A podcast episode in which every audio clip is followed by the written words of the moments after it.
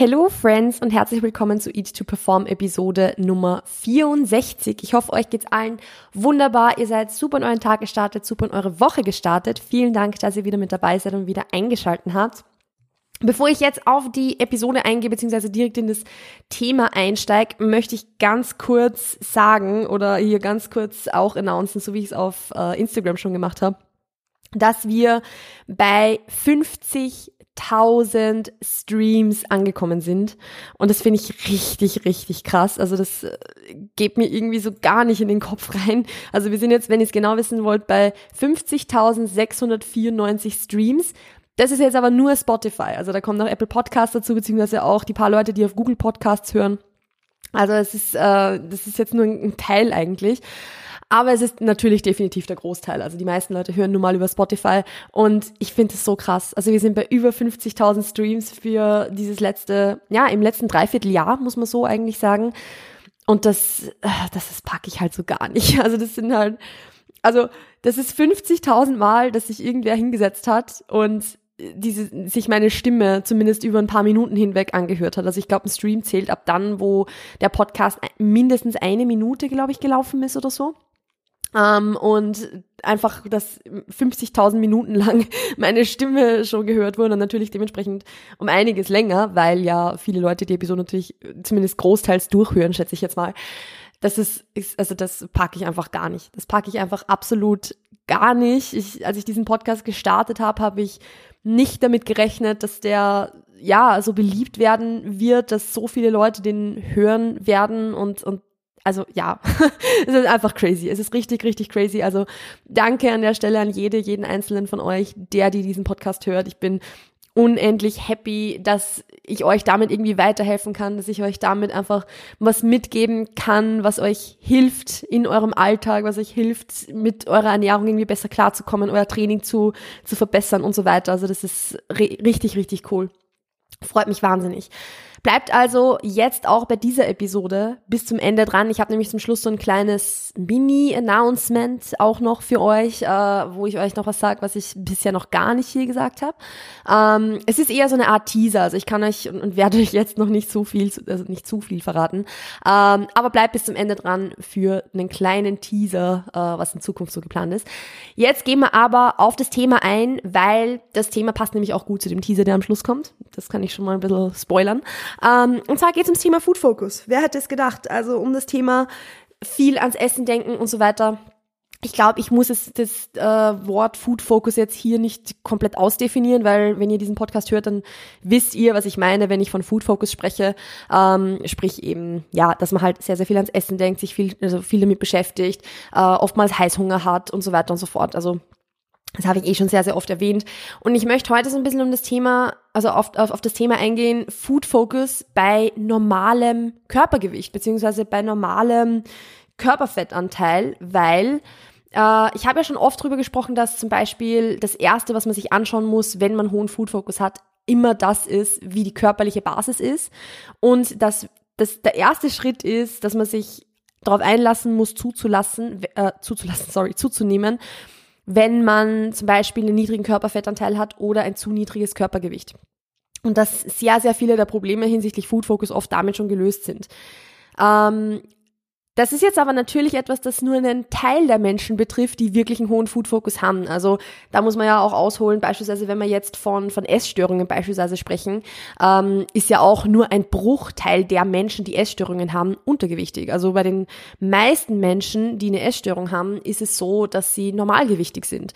Und Ähnlich ist es jetzt auch beim Thema Food Focus, da kenne ich jetzt keine Zahlen oder so und ich glaube, da gibt's auch ehrlich gesagt keine Zahlen. Correct me if I'm wrong. Also wenn ihr da irgendwelche Zahlen kennt, dann bitte teilt sie gerne mit mir. Ähm, aber so auch jetzt, aus, was ich aus meiner Coaching-Erfahrung sagen kann, ist, dass sehr, sehr viele Leute, die einen hohen Food Focus haben, Leute sind, die ein ganz normales Körpergewicht haben, also die halt jetzt rein auf den BMI bezogen beispielsweise komplett im Normalbereich sind, vielleicht noch ein bisschen in der unteren Hälfte, aber das muss jetzt auch nicht unbedingt sein. Also sehr, sehr viele Menschen, die sich einfach irgendwo in einem normalen Körperfettanteil oder, oder Körpergewicht aufhalten oder natürlich auch Menschen, die über diesem unter Anführungszeichen normalen, gesunden BMI sind, ähm, beispielsweise die eben leicht übergewichtig sind oder so Ähm, auch diese Menschen können einen Food Focus haben, weil der eben nicht nur rein körperlich bedingt ist. Und genau auf das möchte ich jetzt heute ein bisschen eingehen. Also ich möchte so das Thema Gewichtszunahme ein bisschen außen vor lassen heute, sondern ein bisschen mehr darüber sprechen, wenn euch das Thema betrifft, dass ihr einen Food Focus bei normalem Körpergewicht habt, was dann eventuell vielleicht die Ursache davon sein kann. Genau, also, wenn euer Körpergewicht normal ist, unter Anführungszeichen, und ihr trotzdem ständig ans Essen denkt, beziehungsweise Heißhunger habt und so weiter Dazu muss ich sagen, ich kenne es auch selbst sehr, sehr gut. Also die Zeiten, wo ich den höchsten Food Focus hatte, waren Zeiten, wo ich ein ganz normales Körpergewicht hatte. Also wo ich tatsächlich vielleicht maximal ein paar Kilo leichter war, als ich es jetzt bin. Ähm, also ich, ich kenne das gut, wenn man sich denkt, so hey, jetzt habe ich doch schon zugenommen und jetzt habe ich doch schon mehr Körperfett und ich habe gar kein Sixpack mehr. Warum habe ich jetzt trotzdem noch so einen hohen Food Focus?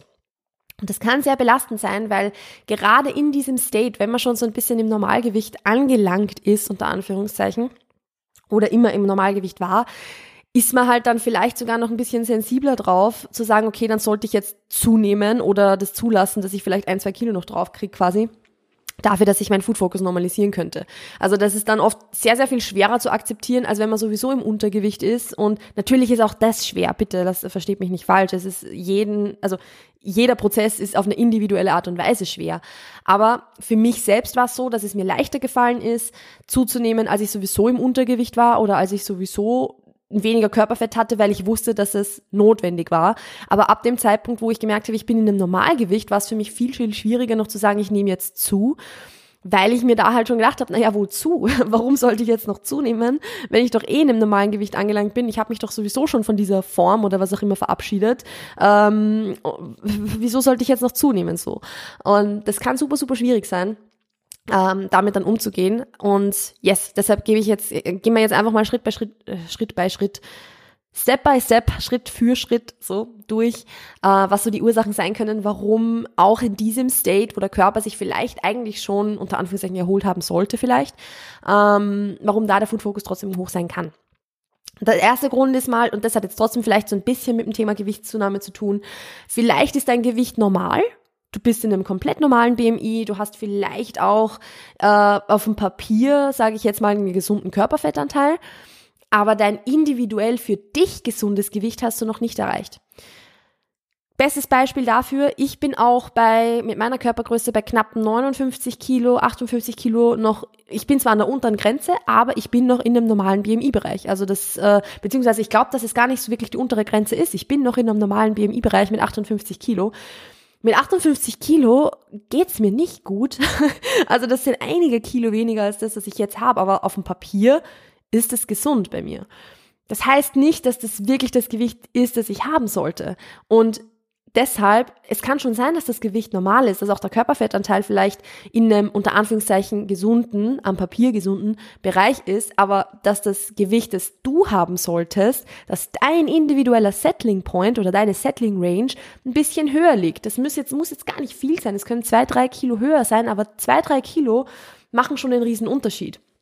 Denn zwei, drei Kilo sind nicht nur zwei, drei Kilo Körperfett, die du dann mehr hast, sondern zwei, drei Kilo Körperfett garantieren auch, dass du dementsprechend eine, ein bisschen höhere Kalorienzufuhr zuführen kannst. Und genau diese Kalorienzufuhr kann es sein, bei der du dich dann super wohlfühlst. Und diese 200, 300 Kalorien, die du vielleicht weniger isst, wenn du eben, so wie es bei mir ist, 58 Kilo hast, statt, sagen wir mal, 63 oder so. Wie gesagt, das kann super individuell sein. Also bitte nehmt diese Ranges jetzt nicht äh, auf euch, sondern das ist jetzt nur meine persönliche Erfahrung diese paar hundert Kalorien können schon einen Unterschied machen zwischen dem, dass du dann einen riesen Food-Fokus hast oder eben nicht. Weil mit diesen paar hundert Kalorien mehr kommen eben ganz, ganz viele Dinge zusammen, die ich später dann noch beim Thema Ernährungsgewohnheiten ansprechen werde. Ähm, aber um es jetzt schon mal ein bisschen vorzugreifen, ein paar hundert Kalorien mehr erlauben einem mehr Lebensmittel einzubauen. Und da können wir jetzt, glaube ich, schon darüber sprechen, dass natürlich, wenn man jetzt 1500 Kalorien isst, dann ist es absolut gesehen, obviously, ne, wesentlich weniger als 2500 Kalorien. Eine Person, die 1500 essen muss, um abzunehmen, kann sich wesentlich weniger erlauben als eine Person, die 2500 essen kann. Natürlich, auch wenn wir jetzt von der Wettkampfvorbereitung sprechen, ist es trotzdem so, dass sich am Ende auf demselben Körperfettanteil 1500 und 2500 Kalorien für die unterschiedlichen Personen unterschiedlich kacke anf also gleich kacke anfühlen. Aber es ist trotzdem so, dass absolut gesehen mit 2500 wesentlich mehr notwendig oder möglich ist ähm, als mit 1500. Und genau das meine ich mit dem, wenn ihr jetzt in einem State seid, wo ihr vielleicht ein, ein gesundes Körpergewicht habt, aber eben nicht euer gesundes Körpergewicht, und ihr mit ein paar Kilo mehr, sagen wir mal 300, 400 Kalorien mehr essen könntet, dann könnte das die Kalorienanzahl sein, bei der ihr euch dann wirklich super viele Dinge wieder erlauben könnt, wieder Dinge einbauen könnt und so weiter. Und dann ist genau das auch das Gewicht, das ihr haben solltet, wo ihr eben die Flexibilität habt, solche Dinge einzubauen und so weiter.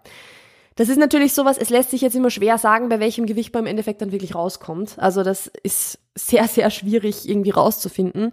Ähm, das ist dann einfach was, wo man halt testen muss. So, so blöd das jetzt auch klingt, man muss es dann einfach ausprobieren und schauen, wo man, wo man rauskommt. Ähm, da komme ich dann später noch beim Thema Mindset dazu, aber das jetzt mal als erster Punkt Körpergewicht. Äh, gesund heißt nicht gleich für euch individuell gesund oder gut. Dann muss man auch natürlich den Punkt erwähnen, wenn ihr gerade aus einer längeren oder härteren Diät kommt, dann kann es auch sein, dass ihr vielleicht eigentlich schon bei eurem Settling Point angekommen seid, aber euer Körper noch Zeit braucht, um sich anzupassen. Also Hunger- und Sättigungssignale sind nichts, das halt sich mit einem, also mit einer Woche mehr Kalorien essen sofort wieder normalisiert und, und regeneriert. Also wenn wir jetzt von der Wettkampfprep sprechen, dann gibt's nicht umsonst diese Recovery Phase, wo man halt zwar schnell zunehmen möchte, aber jetzt trotzdem nicht unkontrolliert schnell, weil das steigende Körpergewicht natürlich sich positiv auf Hungersättigungssignale auswirkt, aber nicht nur das alleine. Viel davon ist auch einfach Zeit, die vergehen muss und Zeit in einem Kalorienüberschuss, damit sich der Körper wieder umgewöhnen kann und damit diese Hungersättigungssignale sich wieder normalisieren können. Das bedeutet, es kann sein, dass ihr eine Diät gemacht habt, danach wieder zugenommen habt, beispielsweise, ich sage jetzt nicht aufs Ausgangsniveau, weil ich rede jetzt auch nicht von einer Wettkampfprep, aber dass ihr halt vielleicht eh wieder in dem gesunden Körperfettanteil und auch für euch, für euch normales, gesundes Gewicht angekommen seid, aber dass euer Körper trotzdem noch Zeit braucht, um sich anzupassen. Das ist jetzt auch zum Beispiel so ein, so ein Punkt, der ganz, ganz wichtig anzusprechen ist, weil das ist natürlich gerade in Bezug auf eine Wettkampfvorbereitung ein großer Punkt, aber natürlich auch ähm, ja, bei anderen Diäten, auch wenn vielleicht das Ausmaß dann ein bisschen ein anderes ist, aber Zeit. Zeit ist ein ganz, ganz, ganz wichtiger Faktor. Das wollte ich jetzt nur mal so einstreuen. Alles, was da mehr ins Detail geht, könnt ihr so ein bisschen in der Post-Prep-Episode hören. Ich weiß jetzt nicht mehr, welche Episode das war. Das ist schon ziemlich, ziemlich lange aus. Das dürfte irgendwas um die 20, 30 herum gewesen sein, glaube ich. Ich habe ehrlich gesagt keine Ahnung. Äh, Post-Prep 24, ja, Episode Nummer 24 war Post-Prep. Also da könnt ihr mal reinhören, wenn euch das genauer interessiert. Ich gehe jetzt gleich direkt zum nächsten Punkt weiter, weil sonst wird diese Episode heute zu lang, denn ich habe noch sehr, sehr viel vor mir. Ähm, und da geht es jetzt eh schon so ums Thema Ernährungsgewohnheiten. Weil natürlich, wie gesagt, äh, die Kalorienzufuhr und so weiter sind ein großer Punkt und die, sind, die ist super wichtig. Ich sehe das jetzt aber mal so quasi ein bisschen als Grundlage an. Also, ähm, dass ihr eh schon in dem gesunden Körperfettanteil, gesunden Gewichtsbereich seid, vielleicht auch in dem individuell für euch gesunden Körperfettbereich ähm, und dementsprechend auch eine Kalorienzufuhr habt, die dementsprechend, ja, die da angepasst ist dran ähm, also die passt, sagen wir mal so. Dann gibt es natürlich viele Dinge, die sich auswirken auf den Food Focus, die halt in Bezug auf die Ernährungspraxis jeden Tag so ein bisschen zu tun haben. Das ist einerseits natürlich so der Klassiker von, ich esse einmal super viel und einmal super wenig. Sprich, ich mache unter der Woche, also unter der Woche esse ich super wenig und dann am Wochenende mache ich zwei Cheat Days oder einen Cheat Day, wo ich halt voll über die Stränge schlag. Ist halt auch ein Rezept für einen hohen Food Focus. Ähm, Habe ich eh schon öfter mal erwähnt. Habe ich schon mal über das Thema Cheat Days eigentlich gesprochen? Ich glaube schon, oder? Es wäre, also mich würde es wundern, wenn ich keine Episode zum Thema Cheat Days aufgenommen hätte. Habe ich was zum Thema? Ich, vielleicht wisst ihr das besser als ich. Ich habe keine Ahnung, ich muss schauen. Ähm, aber Cheat Days sind da halt so ein ganz klassisches Ding von ich, ich hungere eine Woche lang ähm, und äh, schlag dann eine Wo also ein Wochenende voll über die, über die Stränge äh, komme dann am Ende sowieso bei Erhaltungskalorien raus im Wochenschnitt, halte mein Gewicht quasi dadurch, aber quäle mich halt fünf der sieben Tage. Klassisches Rezept für, hohen Food Focus. Obviously, weil ihr natürlich auch viel zu wenig esst über, die, äh, über diesen Wochenschnitt hinweg. Das gilt übrigens auch, wenn ihr es nicht absichtlich macht. Also wenn ihr beispielsweise immer versucht, ein bisschen weniger zu essen und immer versucht, irgendwo euch bei einer eher geringeren Kalorienanzahl aufzuhalten und dann ein, zwei Tage in der Woche binscht oder euch einfach nur sehr, sehr stark überesst, dann kommt es auf selbe raus, wie wenn ihr bewusst hungert und dann bewusst Cheat Days machen würdet. Nämlich auf das, dass ihr euch fünf Tage lang durch eine Kalorienanzahl quält, die für euch einfach nicht passend ist, um dann auf der anderen Seite wieder so viel zu essen, dass ihr sowieso wieder auf Erhaltungskalorien rauskommt und somit euer Gewicht hält. Sprich, ihr seid vielleicht in einem gesunden Körperfett- und Gewichtsbereich und ihr seid im Schnitt auch bei guten Kalorien, aber halt in, auf eine Art und Weise aufgeteilt, die ein Rezept für Food Focus oder für hohen Food Focus ist. Also, das mal so am Rande gesagt. Das gilt genauso auch für, auf den einzelnen Tag bezogen. Also, wenn ihr beispielsweise über den Tag hinweg viel zu wenig esst und dann abends eine riesengroße Mahlzeit, dann ist es auch irgendwo naheliegend, dass euer Körper dann sagt, eh, ich krieg gerade viel zu wenig Kalorien für das, was ich hier eigentlich leiste. Du, ich, ich, trage dich durch den ganzen Tag, ich trainiere, ich äh, mache vielleicht keine Ahnung wie viele Steps und äh, arbeite oder gehe zur Schule oder, oder studiere und lerne oder was auch immer und du gibst mir nicht genug zu essen, naja, obviously holt sich der Körper dann am Abend das, was er will und was er braucht. Und deshalb zu wenig über den Tag hinweg essen ist auch so ein, so ein ganz, ganz großer Punkt. Und auch das, wo ja sehr, sehr viele von euch, glaube ich, vielleicht auch ein bisschen relaten können mit dem, dass man sich die Kalorien ziemlich für abends aufbehält. Das führt halt dazu, dass tagsüber dann zu wenig gegessen wird. Und wenn zu wenig gegessen wird, dann ist es halt eine Ursache für hohen Food Focus. Sprich, da einfach mal drauf zu schauen, okay, wie regelmäßig teile ich meine Kalorien eigentlich über den Tag hinweg auf. Ich sage jetzt nicht, dass jeder ein riesengroßes Frühstück essen muss. Ich bin selbst keine, kein Frühstücks, keine Frühstücksliebhaberin. Ähm, das muss auch nicht sein, aber ihr müsst halt einen Rhythmus finden, der für euch funktioniert, ähm, so dass ihr ohne riesengroßen Food Focus und Heißhunger von Mahlzeit zu Mahlzeit kommt und dass ihr nicht bei einer Mahlzeit schon überlegt, wann und was ihr als nächstes essen werdet, sondern einfach mal essen könnt und das dann abschließen und dann denkt ihr halt ein paar Stunden nicht dran. Das ist jetzt vielleicht für manche von euch komplett ungreifbar, dass das jemals so sein könnte. Aber das gibt's und das kann funktionieren, aber eben nur, wenn die Mahlzeiten, die ihr esst, auch groß genug sind. Und da sind wir so beim Thema ein bisschen vielleicht unrealistische Erwartungen an eure eigenen Ernährungsgewohnheiten haben. Wenn ihr euch erwartet, dass ihr vier, fünf Stunden zwischen Mahlzeiten aushaltet, dass ihr einen Riegel esst und davon satt seid oder so, dann sind das einfach unrealistische Erwartungen an eure eigenen Ernährungsgewohnheiten. Und das ist dann irgendwo auch logisch, wenn die so unrealistisch sind, dass ihr denen nicht gerecht werden könnt und dass ihr die nicht erfüllen könnt, weil vier Stunden plus zwischen Mahlzeiten zu haben ist ultra, ultra lang. Und wenn ihr dann nach zwei Stunden ans Essen denkt, dann fühlt ihr euch, als, als hättet ihr halt jetzt komplett versagt und als hättet ihr ja jetzt den Tag quasi verkackt, wenn ihr dann nach zwei Stunden doch was esst. Dabei ist es einfach nur eine ganz normale, eine ganz normale Reaktion eures Körpers, dass er sagt, hey, die letzte Mahlzeit war jetzt doch nicht so sättigend, gib mir bitte noch ein bisschen mehr. Also unrealistische Erwartungen zu haben. Einerseits hinsichtlich dem, ob die Mahlzeiten sättigend genug sind oder nicht und andererseits zwischen, also auch äh, hin, im Hinblick auf das, wann ihr eure Mahlzeiten esst und wie lang die auseinander sind, sind auch ein ganz, ganz großer Punkt, warum euer Food Focus vielleicht zu hoch ist. Nämlich, wie gesagt, wenn vier Stunden plus zwischen Mahlzeiten liegen, dann ist das einfach viel zu lang. Dann ist es viel zu lang und dann muss man da dran arbeiten, weil ja, es ist einfach zu lang. Ähm, dann sind wir eh so beim Thema, ob die Mahlzeiten sättigend sind oder nicht. Also natürlich gerade wenn wir so vom Thema hohen Food Focus sprechen, dann ist es ja bei sehr, sehr vielen Leuten so, dass sie gerne mal dann sowieso schon auf Volumen Food zurückgreifen, um noch irgendwie satt zu werden, dass sie super viel Gemüse essen, dass sie ähm, Volumen Hacks jeder Art irgendwie anwenden, um noch irgendwie satt zu werden. Und da muss man halt natürlich schauen, okay, dann, dann muss man nicht dran arbeiten, dass die Mahlzeiten sättigender werden, sondern dann muss man woanders ansetzen. Aber natürlich muss ein gewisses Grundmaß an ich nenne es jetzt mal Sättigungspotenzial in dieser Mahlzeit da sein, sprich genug Gemüse, genug Ballaststoffe, genug Protein, genug Fett. Fett ist da auch ein ganz, ganz, ganz wichtiger Punkt, der da sehr oft vergessen und vernachlässigt wird. Also das ist super wichtig. Ähm, und wenn das sichergestellt ist und ihr so eine Mahlzeit, und ich rede jetzt nicht davon, dass das jetzt auf 200 Kalorien aufgeteilt ist, 200 Kalorien, also wenn ihr eine 200 Kalorien Mahlzeit esst und euch erwartet satt zu werden, dann I'm sorry to tell you, that's not gonna happen. Also niemand wird von 200 Kalorien satt. Und deshalb äh, eine anständige Mahlzeit quasi. So, so, ich, ja, ich, ich kenne jetzt genug Leute in meinem Umfeld, die sagen würde, es ist einmal was Gescheites. Also quasi, also ich hasse das, wenn Leute das sagen, aber in dem Sinn kann es schon wirklich stimmen. Einfach eine anständige Mahlzeit zu essen ähm, und dann halt auch wirklich so eine Mahlzeit alle paar Stunden zu machen. Nicht alle vier, fünf, sechs Stunden, sondern alle drei Stunden, vielleicht sogar alle zweieinhalb oder zwei Stunden mal für den Beginn, einfach um dem, dem Körper und euch selbst zu beweisen, dass ihr euch erlaubt zu essen und nicht ständig aushalten müsst und nicht ständig irgendwie euch hinhalten müsst, euch vom Hunger ablenken müsst und so weiter. Also das kann schon Sinn machen. Ähm, dann haben wir aber natürlich die andere Seite der Medaille, nämlich das, dass ihr quasi krampfhaft versucht, super satt zu werden und, und hohes Volumen irgendwie anzuwenden. Und das geht schon so ein bisschen in, in den nächsten Punkt vom Thema Mindset, nämlich auch über, nämlich super viel aktive Beschäftigung mit dem Essen. Jede Mahlzeit muss ein Highlight sein. Jede Mahlzeit muss sättigend sein. Jede Mahlzeit muss richtig, richtig geil sein.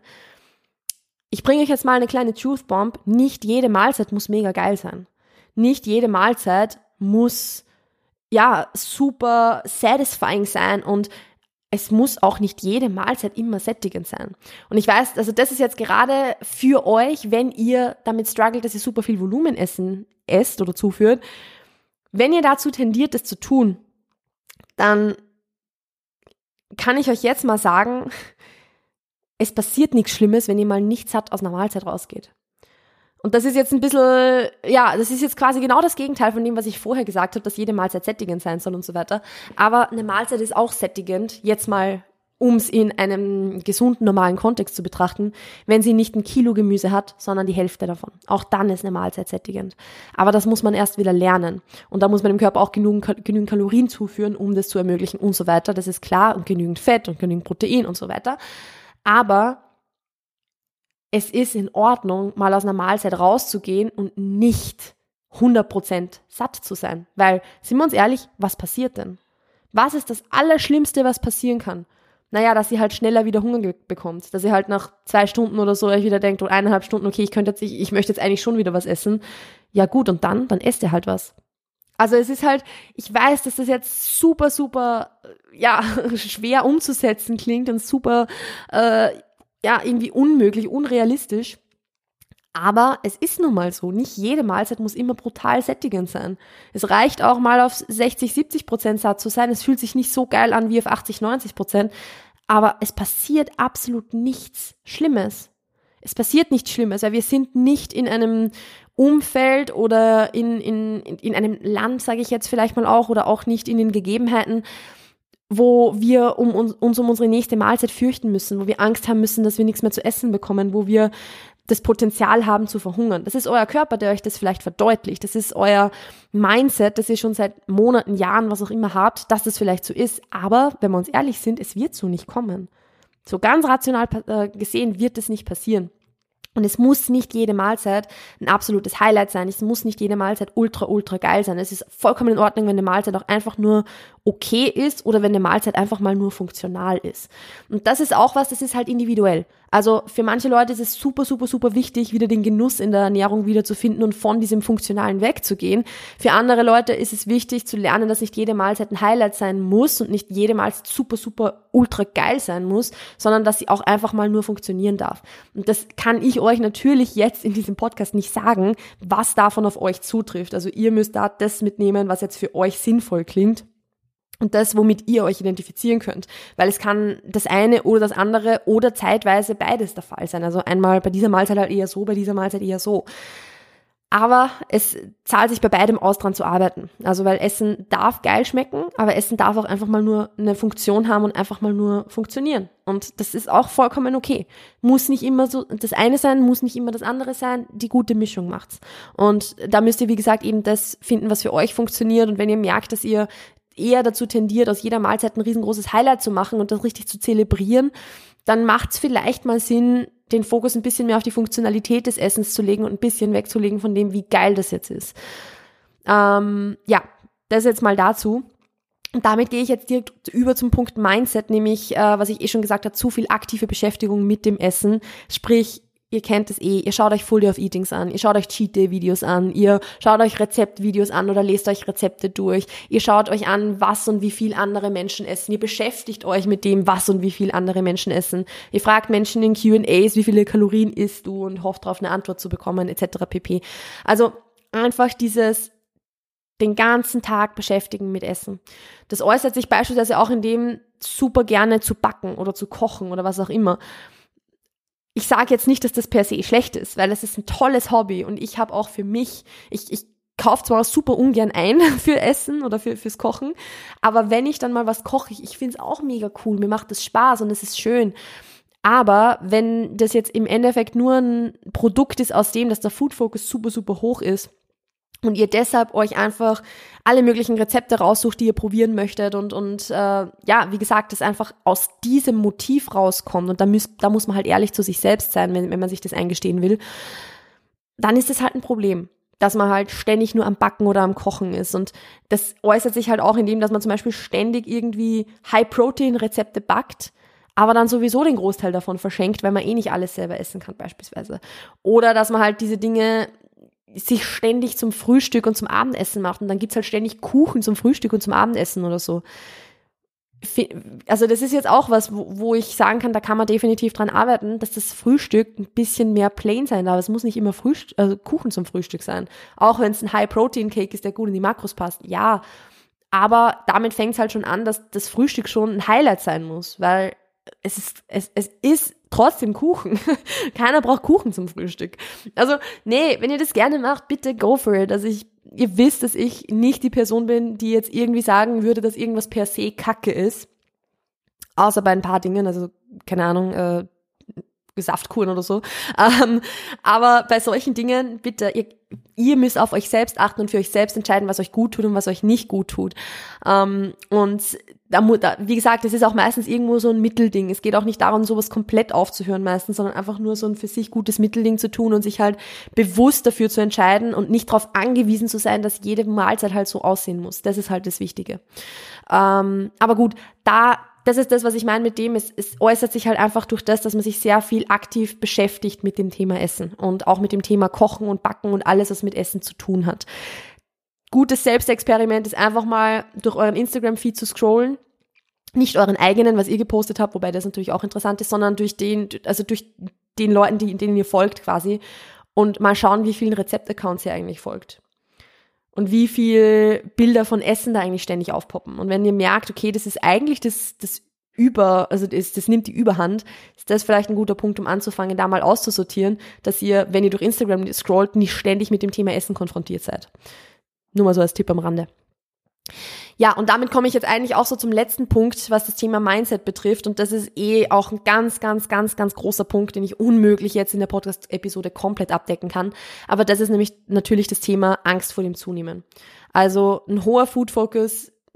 Im Endeffekt gehen sehr, sehr viele der Gewohnheiten und der Dinge, die ihr so im Tag über die Woche hinweg umsetzt und so, kommen auf das zurück, dass man einfach ein bisschen Angst oder große Angst und Zunehmen hat. Sprich, warum will ich denn überhaupt Kalorien einsparen, um weniger zu essen? Naja, weil ich halt nicht zunehmen will. Warum ist es mir so wichtig, dass ich High Protein und, und Low Calorie, Low Fat esse? Naja, weil ich Angst vom Zunehmen habe. Also es kommt sehr, sehr stark auf dieses, ich habe Angst vom Zunehmen zurück. Das ist meistens so die Grund, das Grundding dahinter irgendwie so ein bisschen. Angst vor dem Zunehmen oder halt auch vielleicht einfach nicht, Angst nicht weiter abzunehmen, so quasi. Also das ist auch, auch so ein bisschen das eigentlich möchte ich das Gewicht, das ich jetzt habe, nicht haben, ich möchte weiter abnehmen. Ich nehme aber nicht ab, weil ich eben, keine Ahnung, mich im Endeffekt sowieso auf Erhaltungskalorien aufhalte, weil ich Cheat Days habe oder whatever. Ähm, aber es ist halt so dieses ständige Festklammern an weniger Körpergewicht, weniger Körperfett, Festklammern am Idealbild, Festklammern am geringen Körperfettanteil. Vielleicht auch ein bisschen das Festklammern an der Identität, die man sich da noch aufgebaut hat. Und das ist jetzt gerade so, dass wenn man zum Beispiel aus einer Diät rauskommt, ein normales Körpergewicht hat, ähm, dann ist es oft so ein bisschen, dass man halt so ein bisschen an dem festhängt, wie man mal ausgesehen hat beispielsweise. Oder dass man sich denkt, ich hatte ja schon mal zwei, drei Kilo weniger, eigentlich möchte ich nur das wieder haben wenn man sich dann zurückerinnert und sich eingesteht, na ja, eigentlich habe ich mich mit zwei, drei Kilo weniger auch nicht wohl gefühlt, dann ist das oft ein bisschen ernüchternd. Aber es ist oft so einfach dieses Festhalten an dem, dass man einfach sich nicht zu, also nicht einlassen kann auf das, dass man zunehmen sollte oder dass man das Gewicht, das man hat, jetzt hat, einfach halten sollte. Das ist ja auch oft ein ganz, ganz großes Problem und das ist auch was, was ich ähm, bei sehr, sehr vielen Menschen im Coaching auch schon gesehen habe, dass im Endeffekt bei, wenn das Körpergewicht relativ normal war, ich, ich nehme jetzt da Essstörungen natürlich raus, weil das äh, ist erstens nicht mein Thema, habe ich auch obviously keine Erfahrung mit, weil ich es im Coaching nicht mache. Also da möchte ich bitte ganz klar abgrenzen, dass das vielleicht da wieder anders aussehen kann. Das weiß ich dann aber nicht. Ähm, aber im Coaching habe ich schon oft gesehen, dass Menschen, die mit Normalgewicht und hohem Food Focus zu mir gekommen sind, im Endeffekt fast nichts zunehmen mussten, um den Food Focus dann loszuwerden. Ich sage nicht, dass das jetzt bei euch genauso ist, weil, wie gesagt, individuell gesundes Gewicht kann für jeden anders aussehen. Aber ich habe das schon oft gesehen, dass es oft einfach nur das Loslassen dieses Idealbilds war, das gefehlt hat und das Loslassen dieses ständigen Abnehmwunsches um sich auf diese ganzen Dinge einlassen zu können, um sich auf das einlassen zu können, dass man jetzt halt mal nicht abnimmt, dass man halt jetzt nicht weniger Körperfett hat, sondern dass man das, das Level, das man hat, zumindest jetzt einmal hält oder vielleicht ein kleines bisschen zunimmt. Oder natürlich, bei vielen Leuten ist es halt auch notwendig, dass ein bisschen zugenommen wird. Aber der Erfolg ist dann garantiert, wenn du dich auf das einlassen kannst. Wenn du dich auf das einlassen kannst und dann einfach nur lange genug durchziehst. Wenn du diese zwei Dinge umsetzt, und ich weiß, dass das natürlich viel, viel leichter gesagt ist als getan, aber wenn du diese zwei Dinge umsetzt, dann ist es quasi garantiert, dass du irgendwann keinen Food Focus mehr haben wirst. Aber es muss halt die Geduld und die Überwindung da sein. Bedingungslos. Nicht im Sinne von, naja, gut, aber wenn das Gewicht hochgeht, dann gehe ich schon wieder in ein Defizit so. Nein, wenn das Gewicht hochgeht, dann geht das Gewicht hoch. Dann ist es jetzt einfach so. Und ich, ich, wie gesagt, ich weiß, wie kacke schwer das ist. Und ich sehe es ja auch im Coaching, dass es nicht so easy ist, wie ich das jetzt hier in diesem Podcast drüber spreche, so, weil Nein, es ist nicht leicht. Es ist absolut nicht leicht. Wenn es leicht wäre, dann würde ich jetzt diesen Podcast nicht machen und es hätten sich nicht 50.000, nicht 50.000 Leute, aber es hätte sich, wäre nicht 50.000 Mal angehört worden, weil dann würde es keinen interessieren, was ich hier laber. Es ist nicht leicht. Aber es ist möglich. Es ist möglich, wenn man bereit ist, sich darauf einzulassen, dass man zumindest mal nicht mehr abnehmen wird, sich von diesem Diätideal, diesem geringen Körperfettideal zumindest mal für eine Zeit lang verabschiedet. Ich sage nicht, dass man nie wieder eine Diät machen kann. Und das ist auch was, was ich mit vielen Coaching-KlientInnen bespreche. Man kann da ja irgendwann wieder dran denken. Es ist jetzt nicht so, dass das für immer komplett, äh, ja, also absolut keine gute Idee mehr ist, aber zumindest für jetzt und für die nähere Zukunft, ich sage jetzt mal für die nächsten sechs Monate, einfach mal zu sagen, okay, und für die nächsten sechs Monate mache ich jetzt keine Diät.